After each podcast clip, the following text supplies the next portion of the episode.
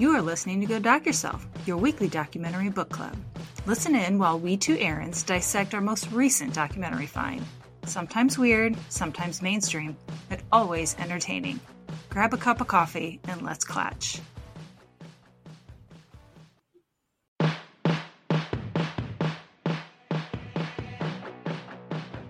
Hi, and welcome to Go Doc Yourself. I'm Erin McCart. And I'm Erin McCourt. Welcome back. As this week, we talk about Potty Town. Yeah, you heard me. Potty Town. What is it about, you ask? So glad. Let us tell you. So, this one is lovely. It's an hour and 10 minutes, so it's a quick watch.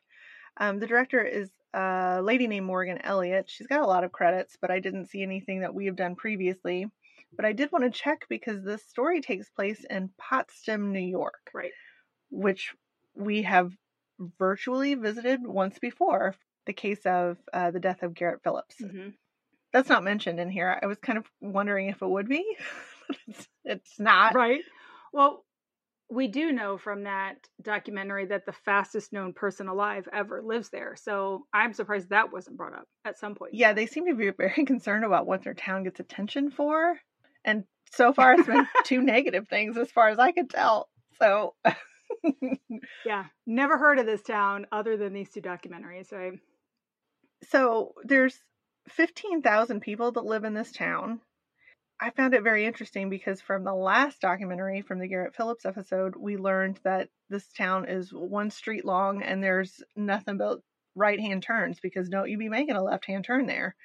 That's how you get indicted for murder. Yep. So it was nice to see that there was a little bit more going on here than just one street. Previously mentioned. one city right. block yeah, I don't know. It's some. It's I almost want to take a trip up there at some point in time just to be like, okay, now I've been here. I survived. I may or may not see the toilets, and then I'll go home. But that's a really long way to go because it's really far up north. It is. And again, I think this sort of reinforces my opinion of what it was in the first one, which is like they are really what is the word I'm looking for? Pretentious, uptight. I don't know. There's a mm-hmm. lot of mm-hmm. that going on here. Like we are all about how stuff looks. like we we don't give a shit about any substance in this place. It's so funny to me.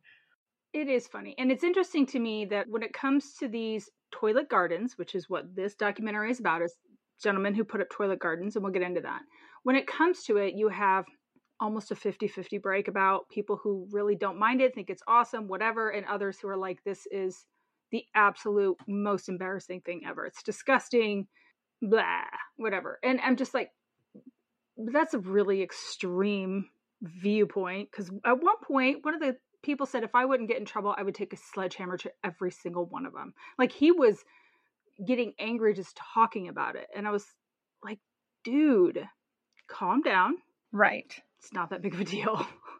Jesus. Right. I think there's something like, I mean, there's something like this that happens in every town. This centers around a gentleman named Hank Robar. His official name is something different, but he goes by Hank, and I'm like, of course. Right. His name is Fred. So it's not like it's even Henry or something related to Hank. And he tells a story about how he got the name, and I'm like, no, no, that doesn't fly. Right. he's pretty old. He's around 80 at the time that this is filmed. And everybody knows about the toilet gardens, but nobody knows who he is or or very few. There's a lot of on the street interviews, let's say it that way. So everybody knows what the toilet gardens are and everybody almost everybody has an opinion. There's one guy that's like, I need to meet this man first. And I was like, kudos to you, sir, for not judging a book by its cover. Like he's he wants to, a little bit more information. And I hope that's just the way he rolls, not because of the cameras. Right. Anyway, and everybody else is, like you said, very much uh, in one camp or the other. But very few people seem to actually know this man at all. It just cracks me up. There are a lot, a lot of on the street interviews for this when you say that. To me, and I'll say this up front, I felt like this documentary, it was okay. Could have been done in about half the time. And a lot of that seemed like filler. Maybe a 45 minutes would have been we could have gotten everything in, including the interviews mm-hmm. on the streets. It just, I don't know. That's just my opinion. But either way, I watched it twice now, so you're intimately familiar for something with all of it, right? That's right. I think it's funny because the ones who are okay with it seem to be like, oh, let him be. It's his property. Let him do what he wants on his Mhm. property. And listen, as someone who absolutely hates the HOA, fucking hate them, I get it. I get it. Let him be. He's not harming anybody. Let it be. Others, and particularly one woman who is only named as a local artist, is very adamant that this is the most horrible, disgusting thing she's ever seen in her life. She's like, as much as he is a jerk, you have to feel sorry for him. He embarrasses himself and doesn't even realize it. Well, thank God you're here to tell him and let him know, ma'am. I mean, Yeah, local artist number one is not a fan. No. Do you think that's because he's ends up being a more famous artist than she is? That's that's the only take I have on Probably. that. I'm like, oh, somebody is salty. She is because they're talking about this as art, and she's like, "Bitch, I do real art, I sculpt or whatever she fucking does." And it's not that I don't enjoy real art; she just clearly, uh, she's one of those people that it's like it's not real art unless someone says it's real art. But as we'll find out, people have called this art, therefore, it is in fact art. So we get a lot of on the street interviews early. And then you meet Hank, Fred Hank, who by God is wearing his own t shirt. And Yeah. another theme on the show, that. besides all the Potsdam, New York documentaries, is fucking people wearing their own brand. Stop it. I love it. I love it. I love it so much. Fucking oh. advertise Oh. it. Do it. Do it. And it's the same shirt the whole documentary. So I assume it was just shot in one day. Yes, yes, same outfit. But he he's older. I mean, he can't be bothered with a whole lot of clothes. I'm guessing he just has a couple outfits. That money he has goes towards those tiny little dogs that he has. Those look like a lot of upkeep. Those dogs. They do, and I, I do appreciate somebody with a menagerie of dogs. this guy is something else. So I just love people who wear their own shirts. This being said, from someone who's dying to wear my own shirt, let's just be honest. Yes, yes, Can't wait to be in this camp. I'm just jelly about it now. yes. Someday I'm gonna wear a shirt that just says, "I think you meant Erin yes. Yeah. Was this for other Erin? So when we finally do talk to Hank, he seems to feel completely supported. Like he is not paying attention to those naysayers. Even the ones that drive by during interviews calling them a scumbag. That he's just like they don't even exist. What was that? Huh? Mm-mm, didn't hear that. there are lots of impressions from the town folk, as we kind of mentioned. Um, I also want, wrote down there are a lot of risk takers making left turns because there's a lot of footage just of shit going on in this town, and I'm like, People just don't learn from their Right. mistakes in the history. I'm saying. there was a little interview of two old ladies in a car, and I was like, this is our future. this is you and me, where we could ask a question, we completely miss what the intent was, and they're like, oh yeah, I totally use the local bathrooms, and it's like, no, they we want to know about the toilets in that guy's yard. yeah, she's so funny. I totally, I use them all the time. I use them all the time. And the other one in the car's like, "What you do?" They're adorable. It was great. my favorite part. I was just gonna say, so Hank does describe himself, right? He talks about his life a little bit. First of all, he got the name because when he was 13, he worked at a farm and he drank a lot of milk. And apparently, his friends said they were going to put a crank on a cow so they could just continuously feed this cat milk. So they called it, what was it? I don't know. I have Hank the Crank Milk Tank. I assume it's some combination of those words because they all rhyme. Yes. And so he started getting called Hank at that point, and it just stuck. And again, no, that doesn't work for me. That's a horrible way to get a name. Sorry. It's yeah, it's But- I like to say it's different times, but I think it's still weird. He seems to be a, a guy that has had a lot of experiences, a lot of entrepreneur uh, entrepreneurial type experience, right? So he sold papers, Entrepreneurial evil? evil, yeah. Entrepreneurial? you said entre you forgot a whole Look. letter. I think also that's been a theme on this podcast is the fact that I can't speak. Anyways, Hank has sold papers at the ripe old age of nine. He was part, he worked at a flower shop at 14. He and his dad owned a gas station at some point. Then he ended up in the rental property business. And again, he's edging up on 80 when this is filmed. He's not hurting Mhm. nobody. That's a big theme in this as well. He's not. And I also like that he says the people in the village must live miserable lives. like he's like, listen, if you can't see at least a little comedy in this, you must be fucking miserable. Well, yeah, I Mm, I think he's got a point. yeah. We meet a lovely person named Alex Jacobs Wilkie. She's a staff writer for the Watertown Times. She says that this whole story is just a gold mine for a local reporter because she gets to make all the puns. I wrote down Game of Thrones headline. if nothing, if you're a pun lover like myself, that part was really fun because it was like, oh, they are having a really good time with us. As the story starts to get out there about the toilets, Hank becomes internet famous. Mm-hmm. Uh, then we start to kind of get into why this to do is going on because this has been a 15 year, I don't know, standoff between the two of these groups, right? Yes. So yes. it's basically between the board that governs rezoning, perhaps is the right way to say that. So it's a local government issue with Hank, who is one of the few taxpayers in this town. Oh my god. This this really yeah, this got me too. So Robert Snow, who's also a journalist, I didn't get with with who, but I'm sure he's lovely. But he describes that the town like in the 70s was all bars and neon and like used car lots, right? And they wanted to get away from that. So they did an urban renewal project to make the village look better, right? So they were going for like Victorian kind of feel and it attracted a lot more residents, but it also attracted a lot of tax free properties. So, this is what got me. He said the hospital's expanded. You have, as we mentioned before, a few colleges there. And the churches, which are all tax free, 70% of the village, they kind of refer to it the village, like all capitals, the village, is tax free property. Now, the church I get, I don't agree with, but I get. Colleges and hospitals are both for profit systems. I mean, they are just oozing money in theory for profit systems. Why are they tax free?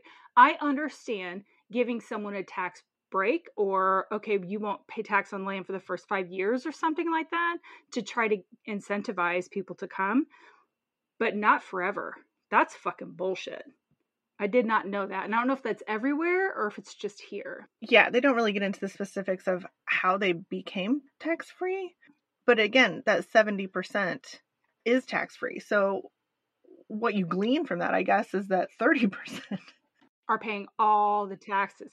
Yeah, they said it was essentially like a second mortgage every month to pay for taxes to live there. That's ridiculous. We meet Ted Prawl.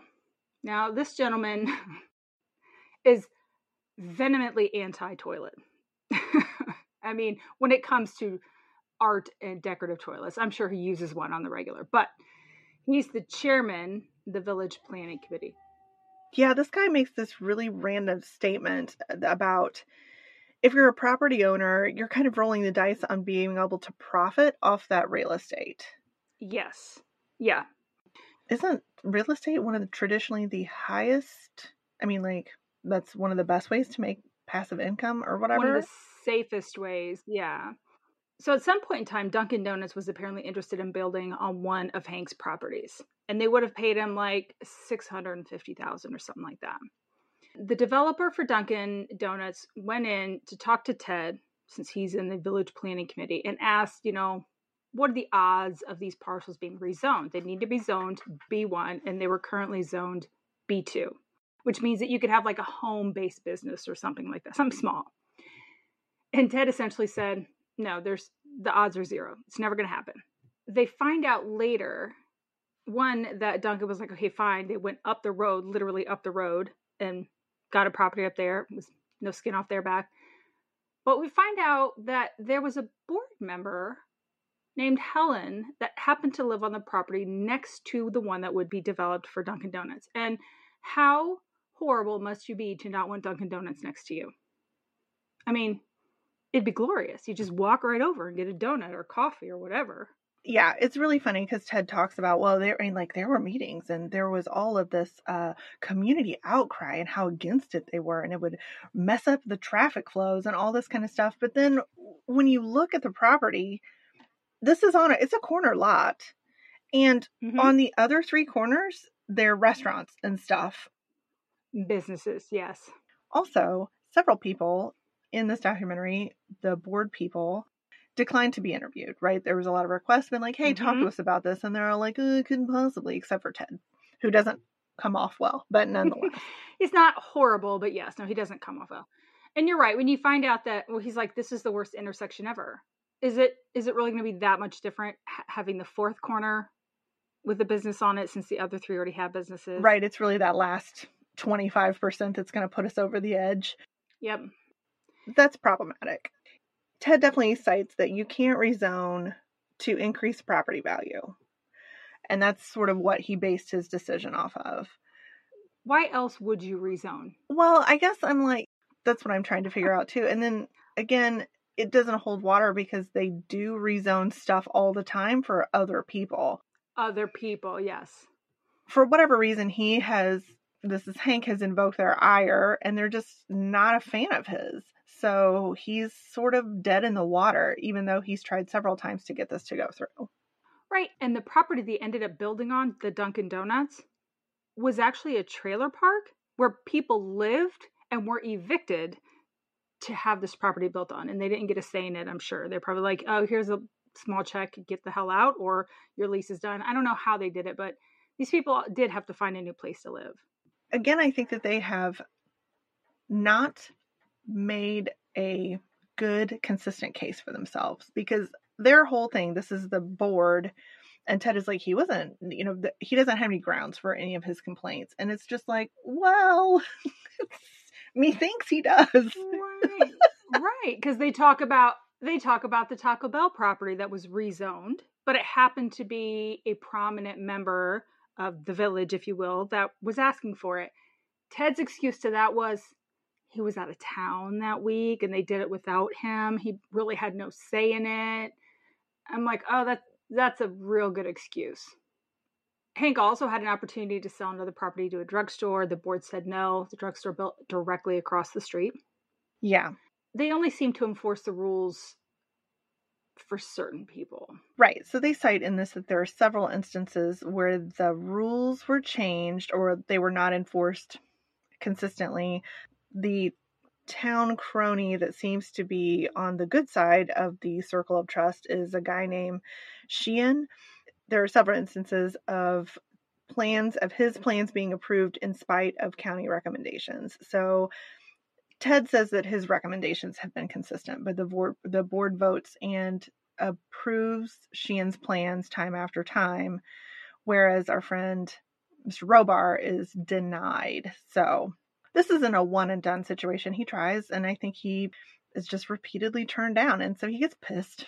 I, I Yeah. it. He does get pissed. You know, Hank says, I'm paying for I'm paying the taxes on the properties, which we've just said are probably exorbitant. He said, I'm gonna get some use out of him. Okay. So what does he do, Erin? He does several things. He starts off, he puts a cornfield in. I know. I like that because in the end you can give the corn to people and people can eat and it's nice for everybody. and he's got some scarecrows and just kind of makes it kitschy for what it looks like from the footage. Then he goes to like a bit of a sunflower patch, which okay, also fine, a little bit more picturesque in my opinion. That's what I was thinking. You're not really bothering anyone with sunflowers, but go ahead. He does some things like paints his garage obnoxious colors, like very clashing and all that kind of stuff. So I think he's kind of figuring out what makes the board the most pissed off. Like he starts small. There's like think of the cornfields as a mild protest, and then it kind of builds over time hmm until he starts with the toilets.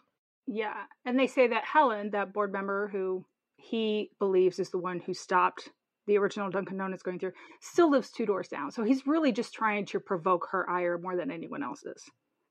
I also want to mention that Ted says early on in this that we really shouldn't feel bad for Hank because he's made a ton of money. And I was like, that's not for you to decide, friend. Well, yeah, his comment was more like he tries to portray himself as the underdog, as someone who's downtrodden, and you're just keeping the man down, when in reality, he has done fairly well in life. He's not exactly living in poverty because they won't let him sell these properties. But that like you said, is beside the point. That has nothing to do with it. It's not for this guy to determine anything about that because, like I said, this is really about what has been, what is the overall picture that's been painted here, right? It does seem from the way this story is told to us that it was been unfairly against him. I just think it's really funny. He's like, you guys shouldn't feel bad for him. He's doing okay. And I'm like, is he? He's got one shirt, as far as I can tell. At one point, there is a Walmart that's going to be built up. Mm-hmm. But there's a lot of people who are protesting it and they don't want to build up because there's a very particular turtle that happens to live in the swamp that they're going to drain to build a Walmart, which is par for the course for Walmart. And so Hank decided to start adding turtles on his property. And I don't mean like really decorative, I mean a turtle sandbox that he painted and then other stuff to kind of make a point, right? Yes. All of this is poorly done. That's the best I got. Now, the squares that he painted on that garage, that was something to behold. His color choices were not pleasing to the eye. so, with his turtle protest, I think this is the point where he's hanging up a lot of underwear on like clotheslines mm-hmm. and stuff. And of course, that gets everybody talking because how dare you air your dirty laundry? Literally literally and they're like ladies undergarments. He's not putting up you know fruit of the looms up there or something. It's ladies lacy undergarments. Now and then someone made a comment of where are we going to get our underwear if walmart doesn't open? And mm-hmm. i thought literally anywhere else what did you do before this? I don't know. Right they weren't here before and you survived. I'm assuming people are wearing undergarments of some sort yes. You know what? It's so funny because that one reporter had said at some point in time that they want to maintain this idea of a quaint Victorian village. And that's why they won't let Hank do these things because he doesn't toe the line with maintaining that kind of mm-hmm. look, right? The aesthetic. And I'm like, okay, KFC, Taco Bell, none of that is Victorian. Walmart is not Victorian. None of this, none of that town, with the exception of a couple of houses, looked fucking Victorian. So. Well, I mean, it's the almighty dollar you make an excellent point because again what they're saying to you and what their actions are do not match up and that's always a big Mm-mm. that's always a big clue in. Because ted also talks about something about the people who support hank you know see the little guy and all that kind of stuff and then he makes like a couple trump references like these are the same people who support trump and i'm like are they? Because also the big business people support trump? I don't know well, I think he was he was thinking of individualism, which is a lot of supporters, I guess. They think about themselves and not what is going to happen to everybody else and blah blah blah. And I'm like, sir, I also don't think you think of anyone but yourself. Yeah, he's kind of throwing Hank under the bus for not thinking of the town in the long term. This is a mm-hmm. selfish move. And I was like, I don't really feel like it was because he just sort of got, he tried some other stuff. It wasn't like this just he's in a snit. So the town threatened code violations and stuff over the corn and the turtle and the undergarments, essentially assuming he would just go away. He did not. he no, he didn't. This is when he moved on to toilets, and it started small. He just put a couple toilets out, but then he started putting them everywhere, and I mean all of his properties. And I think at one point he said he had sixty properties. Oh my, sixty or sixteen it's a lot either way. It sounds the same to me. Let's describe what this is. So you have a toilet, he sets it outside, he fills part of it with dirt, like the tank and the seat, and then he plants flowers in it. At some points he's putting fake flowers in them, and then he just like puts it under a tree, puts a line of them along the roadside, obviously still in mm-hmm. his property. So this isn't something that you're going to be able to drive by and miss. Right. I definitely think it's an eye catcher. They are sometimes in good repair. There's, I mean, they're discarded toilets. So it's, I don't know, it is definitely something that I can see that property owners would not be a big fan of, right? It's bringing negative attention, in my opinion. I don't know. Yes. And I think initially they weren't kept up as well, right? Yes and they talk about that. But he would do like Christmas trees and Easter eggs and different themes, which I think is awesome. Um, Hilarious, yeah. he does eventually start taking better care of them, and we'll get into that later. Mhm. But I think initially you're right. Sometimes they'd be cracked. Sometimes they were just not very nice at all. It was more of a more of a trashy toilet than a lovely toilet. He has rental properties. I mean, a lot of these are rental properties. Mhm. If you live there, you have toilets on your property. Yep. Which I'm like, okay. He does get mostly good reviews from the renters because they do go and talk to the renters and ask, Mhm. you know, what was your relationship like? And they're mostly positive to say that he was a good landlord. There are a few instances where they were like, eh, not so great. And I appreciate that they provided both viewpoints Right. for him. But yeah, if you lived on his properties, you had to contend with us. I'm like, I'm out. Yeah, there better not be a no dog clause then. If you're going to put a toilet on my property, I can have a goddamn dog. Just saying. This is where local artist number one also says the ongoing pouting with the toilet started to become less humorous and looks like someone just wants attention. Mm, who wants attention, ma'am? Who wants attention? I know it's you. But yeah, I, I think that's really funny that she is just, it's like, I'm like, did they have a love affair? That's what I was thinking too. Did he break up with her? and she's like, how dare he? Right. I don't know.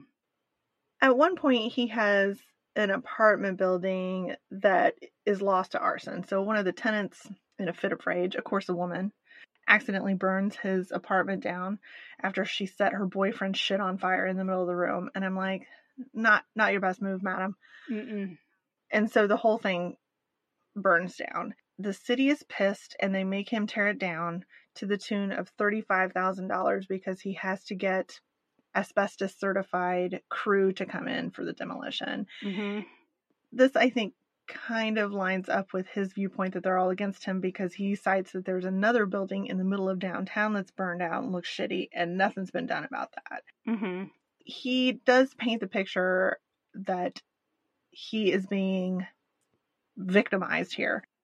Right. I think that's around the time when the toilets escalated too and became more like it started as just a couple and then the more the more they keep doing shit like this or giving him tickets for stuff he just puts more Yes. and more and more out one of the properties was purchased by a group of local citizens because they wanted to clean it up well he made money off it good for him right i mean i'm sure he wouldn't mind if you bought all of his properties Right, because there are a lot of people who really don't care for these displays. In my opinion, this worked, I mean, to his favor.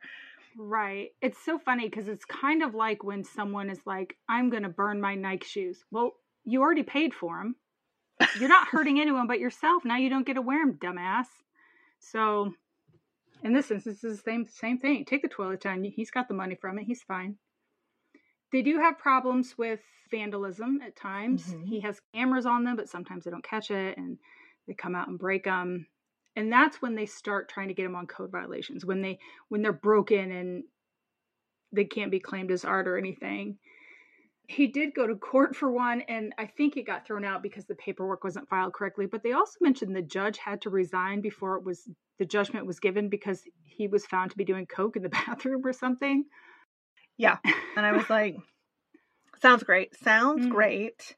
Also, I thought it was funny that the code officer filed the paperwork incorrectly. Mm-hmm. it just seems kind of Mm-hmm. coincidental or ironic. I'm not really sure. Like the detail oriented people don't get the details right. just saying. It happens. It happens. And he does say that every time there's a new, you know, administration or new code enforcers, they start up all over Mhm. again. Then he started to claim, so once he started going to court for it, he started to claim it was art.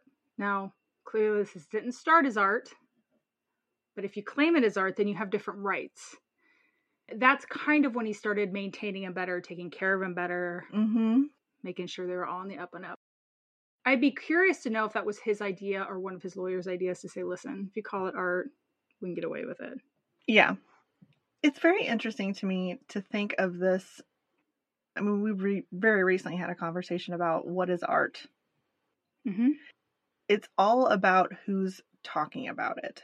And I find that very interesting. So in 2020, the village kind of issues an ultimatum. You're going to have to Mhm. remove these toilets or you're going to face further action, which I thought was hilarious because I was like, the action so far has been terrifying and done nothing.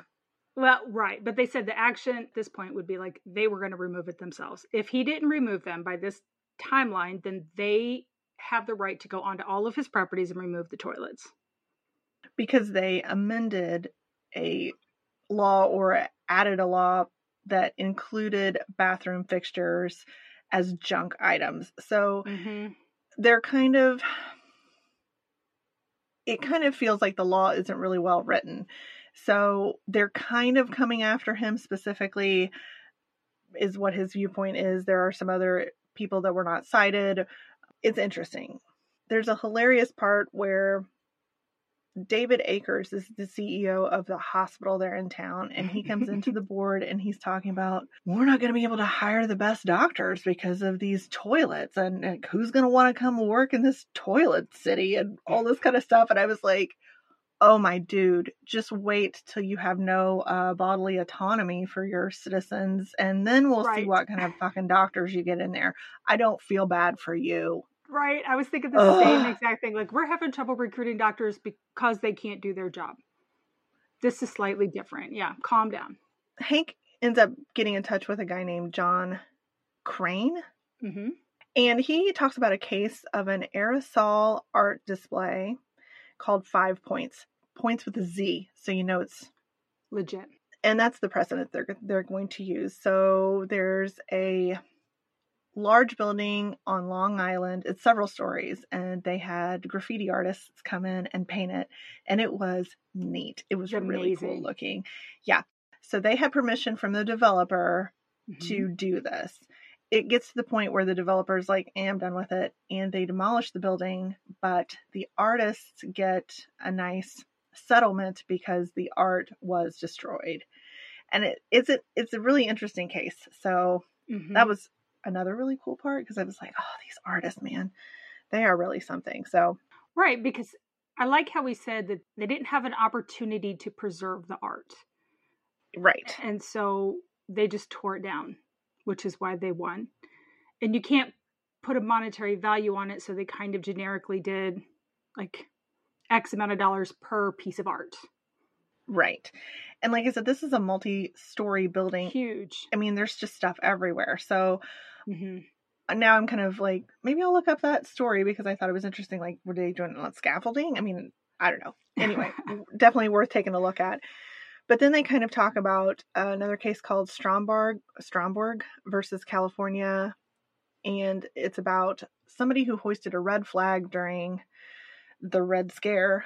And so that's where the visual art clause of the First Amendment got some teeth, right? Is that the Mhm. best way you would say that? Right. That's when they determined that it wasn't just the spoken word protected by the First Amendment, it was any form of expression. so this is kind of like your political viewpoints Mhm. stuff like that Right. um, it conveyed a message without yeah words or whatever so hmm in that case there was somebody like a 19 year old girl arrested and then i just assumed she went away forever because they don't come back and tell me what happened and i hate when people do that i just want some resolution for this stuff Right. Yeah Well, she was a young a young woman, so if she wasn't married, she was Mhm. use, useless to society. She probably went away Right. to like an insane asylum or something. where they pulled all her teeth. Terrifying. Mhm. Anyway, but this is really for people who are expressing unpopular opinions, is really what it's called out for this visual Mhm. expression amendment situation. Again, you kind of come back to what Hank's doing, and this junk law really doesn't cover what they're trying to do here, and yet this is where we end up. Mhm. So they're they're defining junk as discarded items with little or no monetary value, right?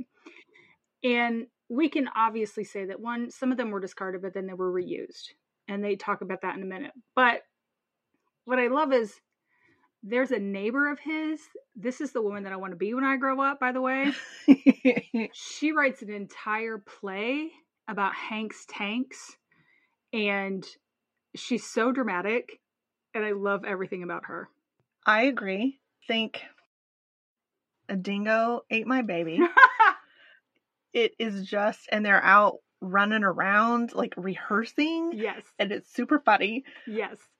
there's also other people in the town who have displays of metal works that are not I mean, you could also consider junk, but they're not being targeted like Hank is, right? So, I mean, there's, they do a really good job of saying, eh, townsfolk, I don't know mm-hmm. about all this.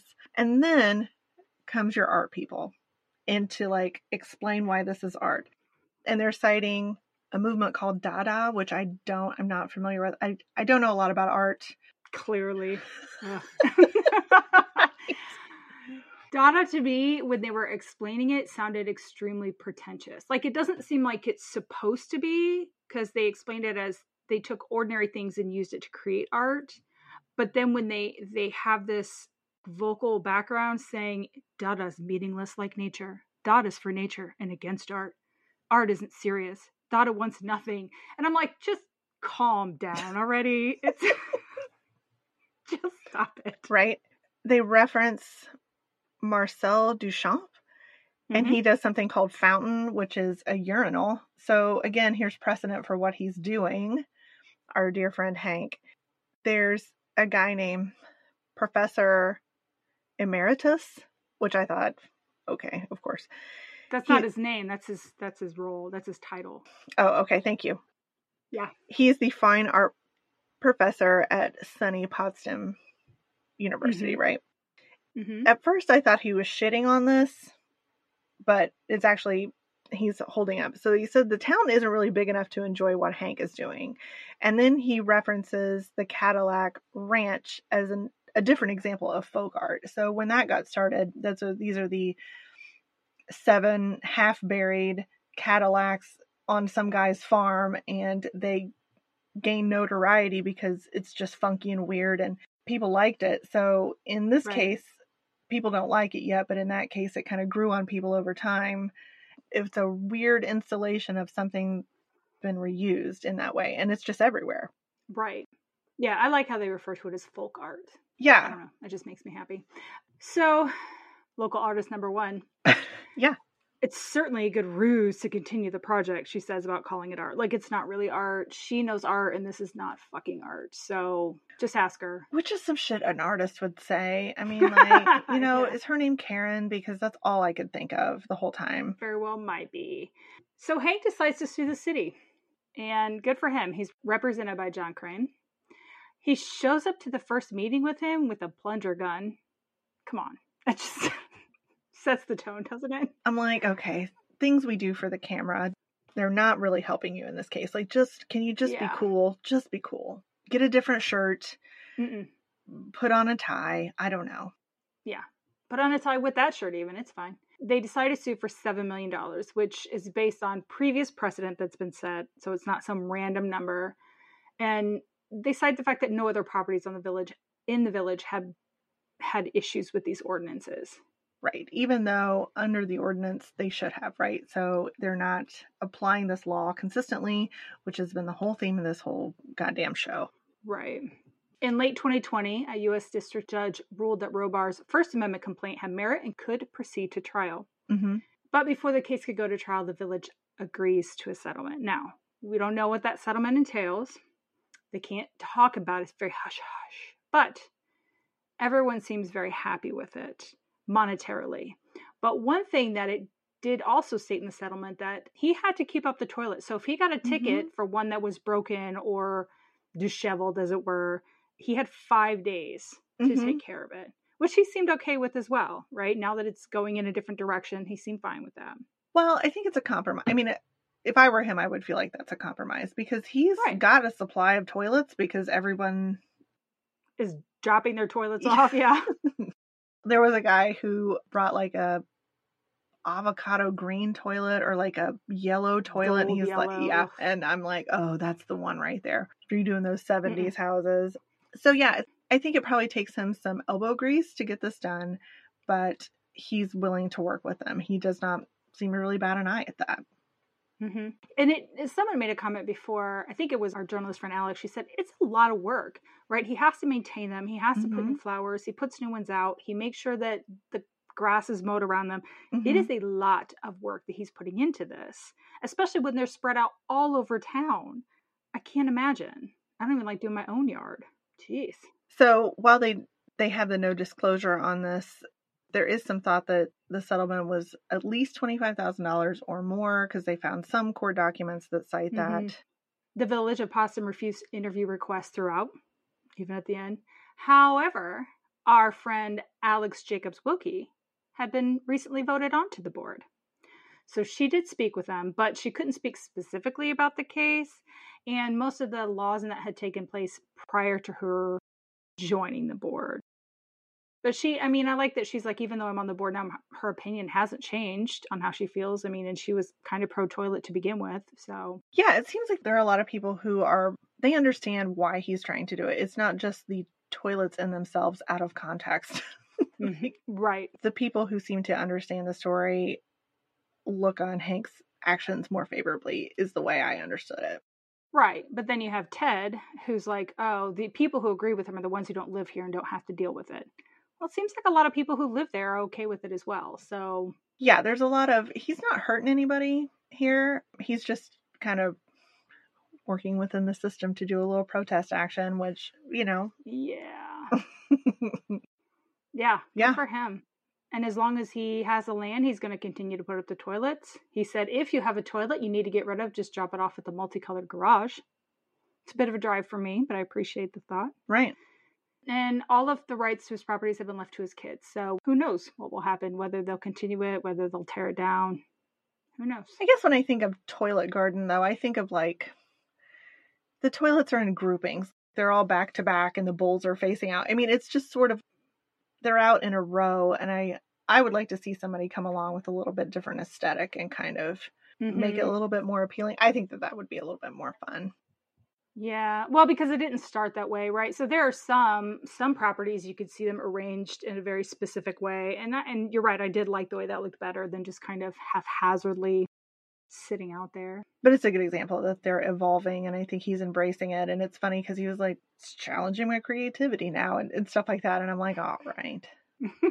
I'll buy I'll buy into this only so far. What I would also like to see is if you planted real flowers. Like you tend to put fake flowers; they're easier to take care of, right? And that's a lot of work. But but if you had like real flowers in there, that would be pretty. hmm Yeah, I think you could definitely make it appealing rather than just Mhm. like I said. I think it started off he was just looking for anything to piss them off, and so this was the Right. winner. Right. I will say, kind of like I did at the beginning, this this is not my favorite documentary. It wasn't bad. It was just kind of ho hum in my opinion. I think there was a lot of filler. I did appreciate very faint, very dramatic music at times when there was nothing dramatic going on. and I'm like, okay. But it could have been done in like 45 minutes. That would have made me happier. This is a good representation of small town politics and how stupid it is. And people Right. fixating on shit that if they had just left it alone, it wouldn't have been a big deal. Right. Right. Are you happy with yourself now, Ted? right. Hmm? This is what you did. 100%. All right. So, what are we doing next week? So we're going to do Daughters of the Sexual Revolution, which is the untold story of the Dallas Cowboy Cheerleaders, which is a very long name. Released in 2018, we believe that we can find this on several different streaming services, Prime and Hulu. I've not personally taken it up, but that's what the internet tells me so far. Mm-hmm. It's on the shorter side again at an hour and 18 minutes. But this is the story of how the cheerleaders came about for the NFL games, especially the Cowboys cheerleaders who started the whole shebang. And there was a lady that was running this and like getting a lot of shit for it and uh, tried to promote these girls. I think it'll be a good a good women's story. Is sort of what the trailer tells me. Yeah. Yeah. And it looks like, you know, they're put out there as sex symbols, but they were really much more than that. And so it's Mm-hmm. she, the woman you were speaking of, tries to make sure people know that they were more than just nice legs. Eye candy. Yeah. It'll be interesting. I haven't seen it yet. So, seems like almost their success was really not welcomed. So this is a lady that's going against the grain, which I always love those stories. I'm excited to watch it. me too. Girl power. So other than that, we'll ask you to rate, review, and subscribe. You can find us on Instagram and Twitter at Go Doc Yourself. We'll take recommendations. We love a comment. We're great to hear from you. Mm-hmm. Yeah. Thank you for joining us this week. I hope if you watched the documentary, you liked it. If not, I'm sorry. The next one should be better. Yeah. Maybe you at least appreciated the conversation. So, anyway, until next week, guys. Laters! Bye.